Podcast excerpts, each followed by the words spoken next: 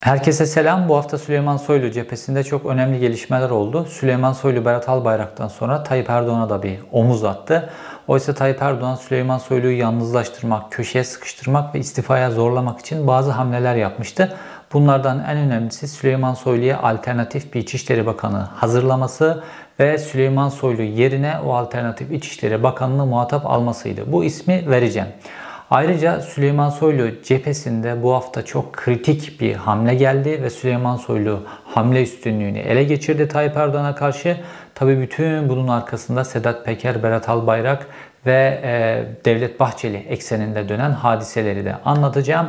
Tabi bir de Sedat Peker'in ortaya çıkarttığı Süleyman Soylu'nun 15 Temmuz gecesi dağıttığı silahlar ya da 15 Temmuz sonrası dağıtılan silahlar aslında Sedat Peker'in kapağını açtığı bir kutudan bahsediyoruz.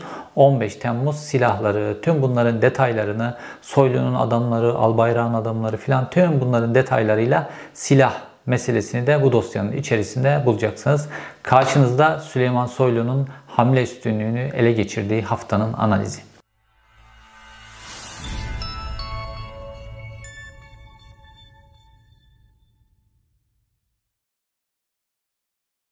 Önce Tayyip Erdoğan Soylu eksenindeki olaylarla başlayalım. Tayyip Erdoğan Süleyman Soylu'yu yalnızlaştırmak için ve Süleyman Soylu tek başına bir adam olarak göstermek için bazı hamleler yaptı. Fakat bunların hepsinin döndüğü bir duvar da var. Oraya da geleceğiz. Şimdi Tayyip Erdoğan önce Süleyman Soylu ile aynı kareye girmemeye çalıştı. Türkiye'de Tayyip Erdoğan'la aynı kareye girmek çok önemli. Tayyip Erdoğan'la aynı kareye girenler böyle bir tek fotoğraf karesi olanların bile Türkiye'de nerelerde nasıl vurgunlar yaptığı, nasıl yolsuzluklar yapabildiğini biliyoruz. Tayyip Erdoğan'la aynı kareye girmek son derece önemli. İnsanlar birbirlerini eziyorlar neredeyse günümüz Türkiye'sinde. Eziyorlar idi belki de günümüz Türkiye'sinde. Fakat Süleyman Soylu uzun zamandır, tam bir aydır Tayyip Erdoğan'la aynı fotoğraf karesine girmek için uğraşıyor ve Süleyman Soylu Tayyip Erdoğan'la baş başa görüşebilmek için Tayyip Erdoğan'ın Cumhurbaşkanlığı özel kalemine bir talepte bulunmuştu. Fakat Tayyip Erdoğan bir aydır Türkiye Cumhuriyeti İçişleri Bakanı'nın randevu talebine cevap vermiyor ve Süleyman Soylu ile bir aydır baş başa görüşmüyordu. Fakat bu tek değil. Bunun dışında Tayyip Erdoğan hiçbir programına Süleyman Soylu'yu çağırmıyordu. Hatta öyle ki İçişleri Bakanlığı'nın doğrudan sorumluluğunda olan kaymakam adaylarıyla yaptığı toplantıya Tayyip Erdoğan Süleyman Soylu'yu davet etmedi. Hatta Cumhurbaşkanlığı özel kaleminden İçişleri Bakanlığı özel kalemi aranarak Süleyman Soylu'nun davetiye listesinde olmadığı özel olarak bildirildi. Yani Süleyman Soylu'ya gelmeden de Süleyman Soylu da tabi sarayın kapısından çevrilmek ya da davetli olunan yerden çevrilmemek için böyle bir skandala da karışmamak için Süleyman Soylu gitmedi oraya. Bunun dışında işte kadınlara yönelik aile içi şiddetle ilgili bir toplantı yapıldı ki İçişleri Bakanı da bunun en önemli tarafı. Oraya da Süleyman Soylu çağrılmadı. İki tane doğrudan Süleyman Soylu'nun katılması gereken programa Süleyman Soylu çağrılmadı. Çünkü orada Tayyip Erdoğan vardı. Yani aynı karenin içerisine Tayyip Erdoğan girmek istemedi. Bu Süleyman Soylu'yu yalnızlaştırma hamlesiydi. Tayyip Erdoğan'ın aynı şekilde randevusuna da cevap vermeyerek. Fakat Devlet Bahçeli bu hafta yaptığı grup toplantısında işte bütün bu yalnızlaştırma hamlesine cevap verircesine dedi ki kim demiş Süleyman Soylu yalnızdır, Süleyman Soylu yalnız değildir diye altını çizerek 2-3 cümlede bütün bu yalnız, yalnızlaştırma kelimesini ısrarla kullandı e, Devlet Bahçeli ve onun sonrasında bazı şeyler değişti. Şimdi değişen şeyler ayrıca geleceğiz. Fakat şunun üzerinde bir durmamız gerekiyor öncelikle. Türkiye Cumhuriyeti'nin İçişleri Bakanı ile Türkiye Cumhuriyeti'nin Cumhurbaşkanı görüşemiyorlar. Neden? Aralarındaki işte bütün bu bildiğiniz Sedat Peker'in başlattığı hadiseler ve onun öncesinde Süleyman Soylu'nun Berat Albayrak'la olan meseleleri, Süleyman Soylu'nun geleceğin liderliğine kendisini hazırlaması vesaire vesaire birçok mesele var. Fakat İçişleri Bakanlığı, Türkiye Cumhuriyeti'nin İçişleri Bakanı Türkiye'nin e, güvenliği ile ilgili, Türk halkının güvenliği ile ilgili çok kritik bir pozisyonda. Ve bu kişi Cumhurbaşkanı ile düzenli olarak görüşmek zorunda. Mesela Cumhurbaşkanı eski sistemde de böyleydi, mevcut sistemde de böyle. MİT müsteşarıyla düzenli olarak görüşür ve MİT müsteşarı Türkiye'nin güvenliği ile ilgili meseleleri aktarır. Buna göre de hükümet politika belirler, icra politika belirler, yürütme politika belirler. Fakat mesela Emniyet İstihbarat Başkanı doğrudan Cumhurbaşkanı ile görüşmez. Emniyet İstihbarat Başkanı arzını İçişleri Bakanlığı'na yapar. Aynı şekilde Kaçakçılık Organize Suçlarla Mücadele Daire Başkanı, Terörle Mücadele Daire Başkanı, bütün emniyetteki başkanlıkların hepsi İçişleri Bakanlığı'na arzlarını yaparlar. İçişleri Bakanı da bu arzla gider Cumhurbaşkanı'na arz yapar. Yani yürütmenin başına işte eskiden başbakan vardı onunla da görüşürdü vesaire. Fakat şu an böyle bir şey bir aydır gerçekleşmiyor ve bu Türk halkının, Türkiye'nin güvenliği ile ilgili inanılmaz büyük bir skandal. Fakat burada kendileri arasındaki çekişmeleri aynı zamanda Türkiye'nin güvenliğini de tehlikeye atacak boyuta taşımış durumdalar ve Türkiye Cumhuriyeti'nin Cumhurbaşkanı Türkiye Cumhuriyeti'nin İçişleri Bakanlığı randevu vermiyor. Şimdi bu durumda normal şartlarda Süleyman Soylu haklı. Pek çok pozisyonda haksız olduğunu söyleyebilirsiniz ama eğer Süleyman Soylu o makamda oturuyorsa, görevden alınmamışsa, istifa etmemişse, hala legal olarak o makamda oturuyorsa Türkiye Cumhuriyeti'nin Cumhurbaşkanı o kişiyi kabul etmek, onunla görüşmek, randevu talebine cevap vermek zorunda. Fakat bunu yapmıyor. Bunun üzerine bir hamle geldi Süleyman Soylu'dan ve Süleyman Soylu Devlet Bahçeli kartı Süleyman Soylu'nun sahneye çıktı ve bütün bu yalnızlaştırma hamlesini zaten Tayyip Erdoğan'ın uyguladığı stratejinin adı başlı başına yalnızlaşmaydı. Görüşmemesi, davet etmemesi, aynı fotoğraf karesine girmemesinin adı buydu. Ve bu yalnızlaşma strateji, yalnızlaştırma stratejisinin de ismini bizzat e, Devlet Bahçeli kullanarak grup toplantısında kim demiş Süleyman Soylu yalnızdır diye Süleyman Soylu yalnız değildir diye mesajını verdi ve o günün akşamında çok önemli gelişmeler oldu. Ne oldu? Bir, Süleyman Soylu'nun uzun zamandır çıkarmaya çalıştığı bir emniyet müdürleri kararnamesi vardı.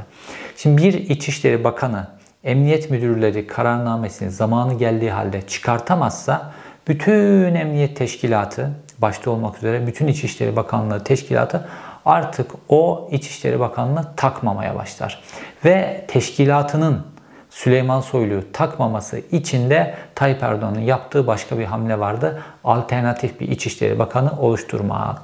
Bu kişi kim? Mehmet Ersoy, İçişleri Bakan Yardımcısı. Şimdi bakan yardımcıları müessesesini Tayyip Erdoğan şunun için kurdu. Başbakanlığı döneminden itibaren. Bakanlar böyle yavaş yavaş kendi başlarına güç oluyorlar ve Türkiye'deki farklı kesimlerle, farklı güç odaklarıyla güçler kuruyorlar. Tayyip Erdoğan'ın kontrolü dışında bazı işler çeviriyorlar filan. Tayyip Erdoğan bundan çok rahatsızdı ve böyle her şeyin kendi kontrolünde olmasını ister. Böyle onun yetkisi bile olsa her şey gelecek ona soracak filan gibi. Kimseye böyle kendi yetki alanında karar verme alanı da tanımaz Tayyip Erdoğan. Başta böyle değildi. Son yıllarda böyle oldu. Özellikle 2009'dan itibaren. Ve e, Tayyip Erdoğan bakan yardımcılığı diye bir pozisyon icat etti. Aslında bakan yardımcıları bakanların yanına koyulmuş Tayyip Erdoğan'ın hafiyeleridir. Ve Ankara'daki bütün gazeteciler bilir. Bir bakan yardımcısı bakanın yanındaysa o bakan gazetecilerle bile rahat konuşamaz. Çünkü bakan yardımcısının orada gazetecilere bakanın söylediği off the record sözler vesaire yorumlar hepsini Tayyip Erdoğan'a taşıyacağını bilir. Fakat sonradan bu bakan yardımcılıkları çoğaltıldı ve eskinin müsteşarları, müsteşar yardımcıları gibi onlara bazı görevler, bazı alanlar, bazı şeyler bağlanmaya başlandı.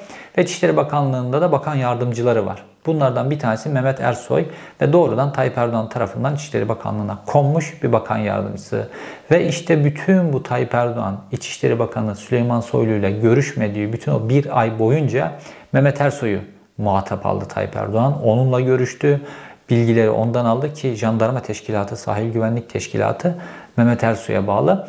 Bütün Mehmet Ersoy'u muhatap aldı ve bu ilgi İçişleri Bakanlığı'na da sızdırıldı. Ve dolayısıyla da Süleyman Soylu'nun altı da boşaltılmış hale geldi. Hem Cumhurbaşkanı onu muhatap almıyor, yardımcısını muhatap alıyor. Hem de İçişleri Bakanı hem de Emniyet müdürleri kararnamesini çıkartamıyor Süleyman Soylu. Bu altını boşaltma hamlesiydi yalnızlaştırmanın yanında. Ve Emniyet Teşkilatı Süleyman Soylu'yu takmamaya başladı. Süleyman Soylu da tıpkı Tayyip Erdoğan'ın kendisine yaptığı gibi Süleyman Soylu da emniyetle ilgili kararları alırken artık işte bir sürü önemli daire başkanlıkları var. O daire başkanlarıyla görüşmek yerine kendisinin çekirdek birkaç tane polis e, müdürü var. İşte bunlardan bir tanesi Ankara Emniyet, Emniyet Müdürü gibi. O birkaç polis müdürüyle, o dar kadroyla emniyetteki kararları almaya başlamıştı Süleyman Soylu diğer insanlara güvenmediği için. Yani Tayyip Erdoğan Süleyman Soylu ile İçişleri Bakanı ile görüşmeyerek bir hata yapıyor. Süleyman Soylu da kendi bütün emniyet müdürleriyle, emniyet daire başkanlarıyla görüşüp kararları geniş katılımla, ayrı fikirlerin, ayrı bilgilerin gelmesiyle alması gerekirken o dar kadrosuyla almaya başlamıştı. O da aynı hata yapıyor. Bunların hepsi Türkiye'nin güvenliğini zora sokan hadiseler. Fakat bu paralel İçişleri Bakanı'na rağmen Devlet Bahçeli Süleyman Soylu'ya böyle açıkça o yalnız değildir diye hamle verdiği günün akşamında Süleyman Soylu Emniyet Müdürleri kararnamesini alıp Cumhurbaşkanlığına gitti gece saat 11 civarı. Ve e, Cumhurbaşkanı Erdoğan bu emniyet müdürleri kararnamesini imzalamak zorunda kaldı. Şimdi kararnamedeki detaylar, ayrıntılar filan üzerine konuşuluyor ama kararname öyle çok önemli bir kararname değildi. Böyle kilit, kaçakçılık organize şube dairesi, terörle mücadele dairesi, emniyet istihbarat daire başkanlığı gibi buralarda bir değişiklik yapmıyor. İstanbul, Ankara gibi böyle kritik illerdeki e, emniyet müdürlerinde bir değişiklik yapmıyor. Öyle çok çok önemli kilit taşları değiştiren bir kararname değildi. Fakat Süleyman Soylu'nun teşkilatına ben İçişleri Bakanı olarak hala emniyet müdürleri kararnamesi çıkarıyorumu göstermesi gerekiyordu. Ve işte böyle içi boş, dolu, önemli, önemli olmayan bir kararname ile Süleyman Soylu gitti Cumhurbaşkanı'na ve bu kararnameyi Cumhurbaşkanı Tayyip Erdoğan'a Devlet Bahçeli'nin kendisine açıkça destek verdiği günün akşamında imzalattı ve gece yarısı saat 3'te o kararname resmi gazetede yayınlandı ve ertesi gün bütün emniyet teşkilatı bu olayı şöyle okudu. Süleyman Soylu bütün bu olana rağmen Sedat Peker'in bu kadar salvolarına, bu kadar skandalların ortaya çıkmasına, Tayyip Erdoğan'ın onunla e, fotoğraf karesine girmemek için onu davet etmemesine, onun yerine e, yardımcısını muhatap almasına rağmen Süleyman Soylu hala bu ülkede emniyet müdürleri kararnamesi çıkartabilen bir İçişleri Bakanı. Dolayısıyla da ömrü uzun. Şimdi Emniyet Teşkilatı'nda da İçişleri Bakanlığı'nın bütün kadrolarında da artık bu okundu. Dolayısıyla Süleyman Soylu Tayyip Erdoğan'ın bütün yalnızlaştırma, paralel İçişleri Bakanı belirleme hamlelerine karşın Tayyip Erdoğan'a omuz attı. Tıpkı Berat Albayrak'a yaptığı omuz gibi o zaman da tartışmalı bir pozisyondaydı. O omuz Süleyman Soylu'ya bir güç vermişti ve şimdi de bu omuz Tayyip Erdoğan'a Süleyman Soylu'nun attığı bu omuz Süleyman Soylu'ya bir güç verdi. Bu olayın bir kısmı. Bir de tabii ki e, olayda Milliyetçi Hareket Partisi ile Adalet ve Kalkınma Partisi arasındaki alttan alta süren gerilimle ilgili bir mesele var. Şimdi normalde e, şu an işbirlikleri olmalarına rağmen işbirlikli işbirliği halinde, koalisyon halinde olmalarına rağmen İslamcılar Adalet ve Kalkınma Partisi ayrı bir kutuptadır. Milliyetçi Hareket Partisi, ülkücüler falan bunlar ayrı kutuptadır. Şu an çıkar birliktelikleri olsalar bile bunların böyle harmoni halinde birbirlerinin içerisine girmeleri özellikle o kemik tabanları itibariyle mümkün değildir. Ve tepedeki kadroları da öyle birbirlerini çok hazretmezler. Şu an çıkar birlikteliği söz konusu ve bir gün birisi birisinin sırtından sokacağını biliyor ve ikisi de hamlelerini buna göre hazırlıyorlar. Hem MHP tarafı hem e, Tayyip Erdoğan tarafı ve Süleyman Soylu da pozisyonunu korumak için özellikle Emniyet Genel Müdürlüğü başta olmak üzere ülkenin pek çok noktasında ülkücü kadroların, MHP kadrolarını kilit noktalara getirdi. Ve şimdi böyle bakmayın farklı emniyet müdürleriyle ilgili tartışmalar, farklı kimlik söylemleri olmasına rağmen şu anda emniyette böyle MHP'li ülkücü kadrodan başka çok da böyle kimsenin kalmadığını söyleyebiliriz. Dolayısıyla bu kadroları koruyan birisi orada olduğu sürece o kişiyi de Devlet Bahçeli korumak zorundadır. Süleyman Soylu geçmişte bu hamlesini doğru biçimde yaptı. Süleyman Soylu gidip oraya bir tane AKP'li İçişleri Bakanı geldiğinde neler olacağı bilinmez. Dolayısıyla MHP bu konudan asla geri adım atmaz. Fakat aynı zamanda Sedat Peker sürekli olarak Süleyman Soylu'ya vurma vurmasıyla birlikte Süleyman Soylu enteresan da bir figüre dönüştü. Şimdi iki taraf için de Süleyman Soylu koalisyonu bozabilmek için bir gerekçe pozisyonda. Düşünün Tayyip Erdoğan şu an Süleyman Soylu'yu görevden alsa MHP işte PKK ile mücadelede kahraman filan böyle bir İçişleri Bakanlığı nasıl görevden alındığınız söylemiyle koalisyonu haklı olarak bozabilir ve bu MHP'nin tabanında da karşılık bulabilir. Ve bu koalisyonu bu şekilde bozduğu zaman da AKP bir anda iktidardan devrilebilecek bir noktaya doğru hızla gidebilir.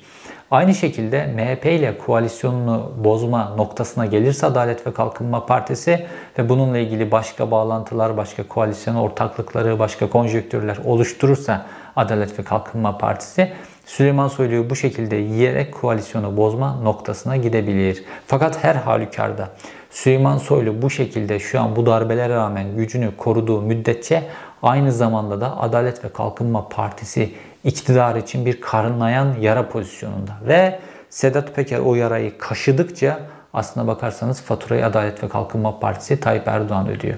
Düşünün eskiden gündem belirleyen bir Tayyip Erdoğan vardı.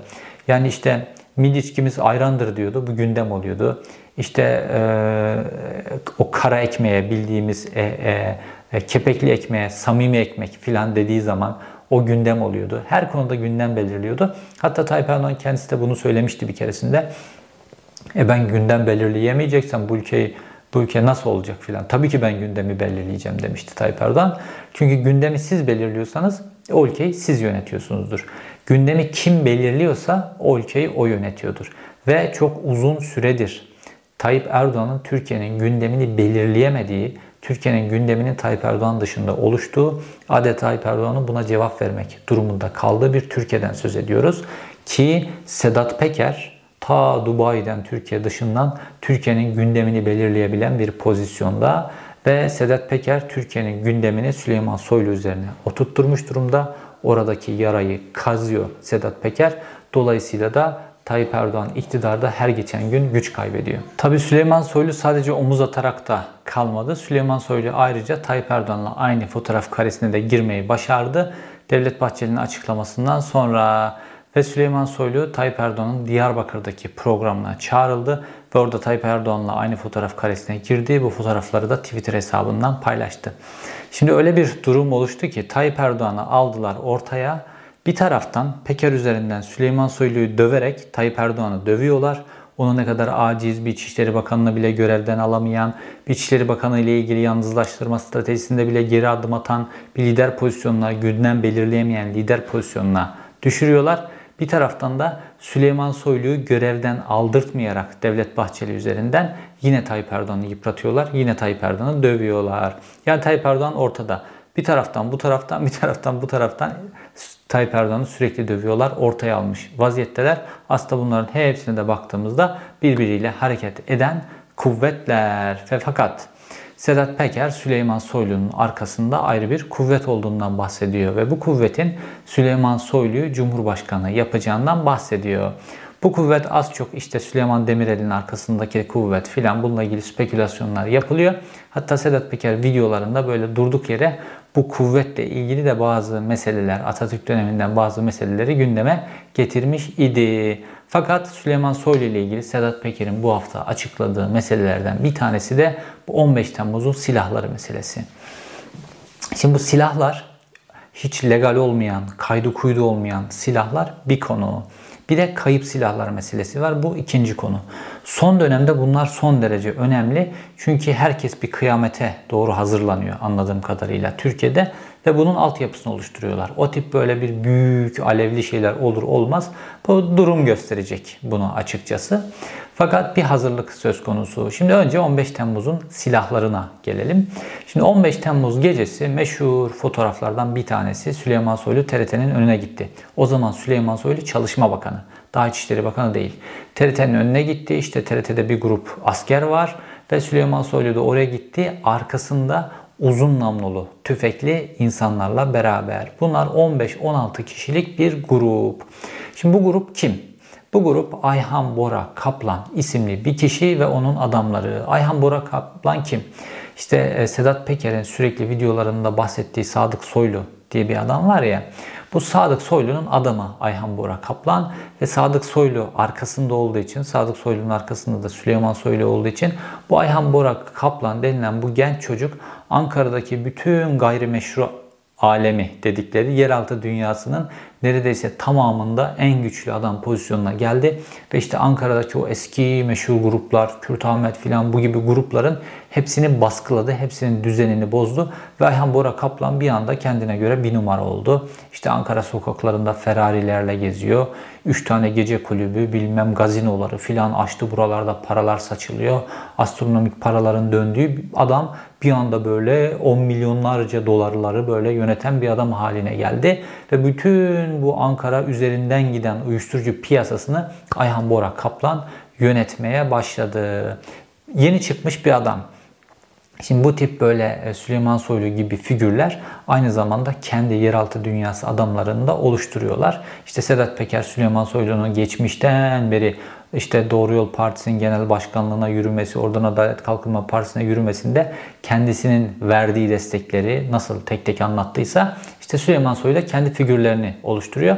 Fakat bu Ayhan Bora Kaplan dediğimiz adam böyle işte o eski e, yeraltı dünyasının isimleri hala var olan isimler falan onların çapında böyle bir adam değil. Normalde arkasında Sadık Soylu ve Süleyman Soylu arkasına çekilse Ankara'nın o eski babaları onu bir günlük ederler normalde.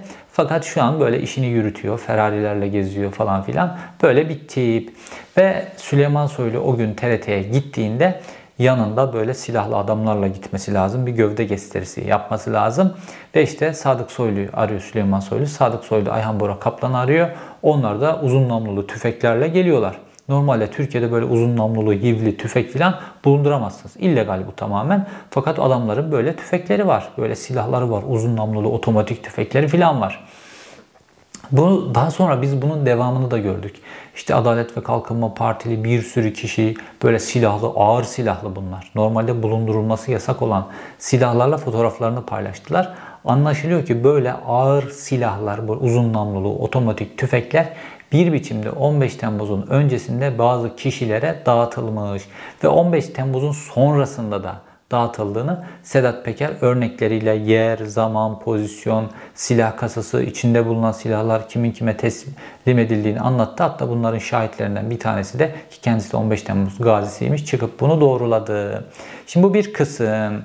Demek ki orada Sedat Peker şöyle de bir vurgu yapıyor. Diyor ki bu normalde özel harp dairesinin işi. Eskiden işte ismi Seferberlik Tetkik Kurulu olan Özel Kuvvetler Komutanlığı'nın gri alanı dediğimiz kesimin işi hani işte Türkiye'de bir işgal olursa, ülke işgal edilirse filan bunlar o sakladıkları, sağa sola gömdükleri, sakladıkları, gizli depolarda tuttukları bu silahları halka dağıtacaklar. Halk da bunlarla direnişi, Kuvayi Milliye'yi örgütleyecek. Böyle bir sistem. Aslında NATO sistemi içerisinde olan ülkelerin hepsinde bu Seferberlik Tetkik Kurulu'na benzer kurullar vardı ve bunlar böyle halkın arasında bu tip böyle gri bölgeler oluşturmuşlardı. Bunlar işte geçmişte komünistlere karşı kullanıldı, onların öldürülmesinde kullanıldı filan. Tabi 15 Temmuz'un öncesinde bu özel harp dairesinin, özel kuvvetler komutanlığının paralelindeki özel harp dairesi bu imkan ve kabiliyetlerini Adalet ve Kalkınma Partisi'ne mi sunmuş? İşte dönemin Özel Kuvvetler Komutanı Zekai Aksakallı bunun öncesinde Özel Harp Dairesi'nin imkan ve kabiliyetlerini Adalet ve Kalkınma Partisi'ne onun silahlarını filan bunlara mı sunmuş? Yoksa Türkiye'de böyle uzun namlulu filan silahlar böyle mafya gruplarında, halkta, Adalet ve Kalkınma Partililerde bir şekilde var. Türkiye'ye yasa dışı biçimde sokulmuş ve onların imkanlarına sunulmuş, onlara mı verilmiş? Burası ayrı bir konu. Bunların hepsi araştırılması lazım. Zaten 15 Temmuz'da bazı silahların işte mesela bazı yerlerde öldürülen insanlar var. Bunların Türk Silahlı Kuvvetleri'nin e, envanterindeki silahlarla öldürülmediğine ilişkin raporlar da ortaya çıktı. Fakat kimin silahları olduğuna ilişkin bununla bir araştırma yapılmadı bununla ilgili. Bir de kayıp silahlar meselesi var. Şimdi kayıp silah ne demek? Bu kayıp silahlar işte geçmişteki bazı Türk Silahlı Kuvvetleri'nin ya da Emniyet Teşkilatı'nın e, ithal ettiği fakat onların depolarından kaybedilen silahlar var. Geçmişte Batman kayıp silahları diye bilinir. Bunlar işte Güneydoğu'da kullanıldığına ilişkin hatta bu Kürt iş adamları vesaire bunların öldürülmesi olaylarında ilişkin kullanıldığı söylenir. Bunlar ayrı kayıp silahlar. Bir de günümüzde işte Türkiye Cumhuriyeti'nin vatandaşları var. Bunların e, taşıma ruhsatı ya da evlerinde bulundurma ruhsatlı silahları var. Ve bunlardan bir kısmı evlerde hırsızlık oluyor, kayboluyor. İşte üstünde taşırken bir yerde unutuyor, kayboluyor falan gibi böyle bir durum var. Ve insanlar da benim legal taşıma ruhsatlı ya da evimde bulundurma ruhsatlı silahım kayboldu diye emniyete bildirim de bulunuyorlar. Her sene bu bildirim rakamları 3 aşağı 5 yukarı bu kayıp silahların rakamları aynı. Fakat son 3 yılda kayıp silah başvurularına emniyette 7 kat artış söz konusu. Yani evinde ya da taşıma ruhsatlı resmi legal silah olan insanlar 7 kat daha fazla son 3 yılda benim resmi silahım kayboldu diye başvuruda bulundular. Bu enteresan. Bu silahlar acaba bir yerde mi kullanılmış? Yani istatistikler normalde böyle patlamaz. Küçük küçük oynamalar olur istatistikler. Negatif yönde, pozitif yönde. Bir de bu çok özel bir alan. Fakat böyle 7 kat patladıysa Bunda enteresan bir durum var ki Adalet ve Kalkınma Partisi de son dönemde hem yaptığı açıklamalarla 15 Temmuz'un öncesinde ve sonrasında insanları bireysel silahlanmaya iten, bireysel silahlanmaya teşvik eden ve bunu kolaylaştıran politikalar izlediler. Fakat Sedat Peker şimdi bir kutunun ağzını açtı. Yine bunu Süleyman Soylu'yu döverek yaptı Sedat Peker. Fakat burada Tayyip Erdoğan, Adalet ve Kalkınma Partisi iktidarı onların silahlanması, işte bu uzun namlulu silahlar olabilir, bu tip kayıp silahlar şeklinde olabilir. Bunların hepsini göz önüne çıkaracak ve 15 Temmuz'la ilgili en karanlık noktalardan bir tanesini tartışmaya açacak bir hamle yaptı ve bunu da yine Süleyman Soylu'yu döverek yaptı. Süleyman Soylu burada tarihin Adalet ve Kalkınma Partisi iktidarının belki de son döneminin en kilit pozisyonlarından birisine gelmiş durumda. Süleyman Soylu'yu korursa da Süleyman Soylu'yu görevden almazsa da Tayyip Erdoğan ve rejimi güç kaybediyor. Süleyman Soylu'yu görevden alırsa da Tayyip Erdoğan rejimi çok önemli bir darbe yiyecek, güç kaybedecek. Fakat Süleyman Soylu bulunduğu noktada Sedat Peker tarafından dövülse de kanayan bir yara olarak Tayyip Erdoğan iktidarının güç kaybetmesine neden olacak. Böyle enteresan kilit bir noktada Süleyman Soylu. İzlediğiniz için teşekkür ederim. Bu haftaki videoda Süleyman Soylu'nun bu haftaki hamlelerini yaptık ve Süleyman Soylu bu haftaki hamlesini de onu yaparak, bunu yaparak, şu yöntemi kullanarak, bu yöntemi kullanarak e, Emniyet Müdürleri kararnamesini imzalattı ve Tayyip Erdoğan'ın kendisini yalnızlaştırma stratejisini kırdı. Tayyip Erdoğan'la aynı karenin içerisine girdi ve Tayyip Erdoğan'a omuz attı. Bir sonraki videoda görüşmek üzere.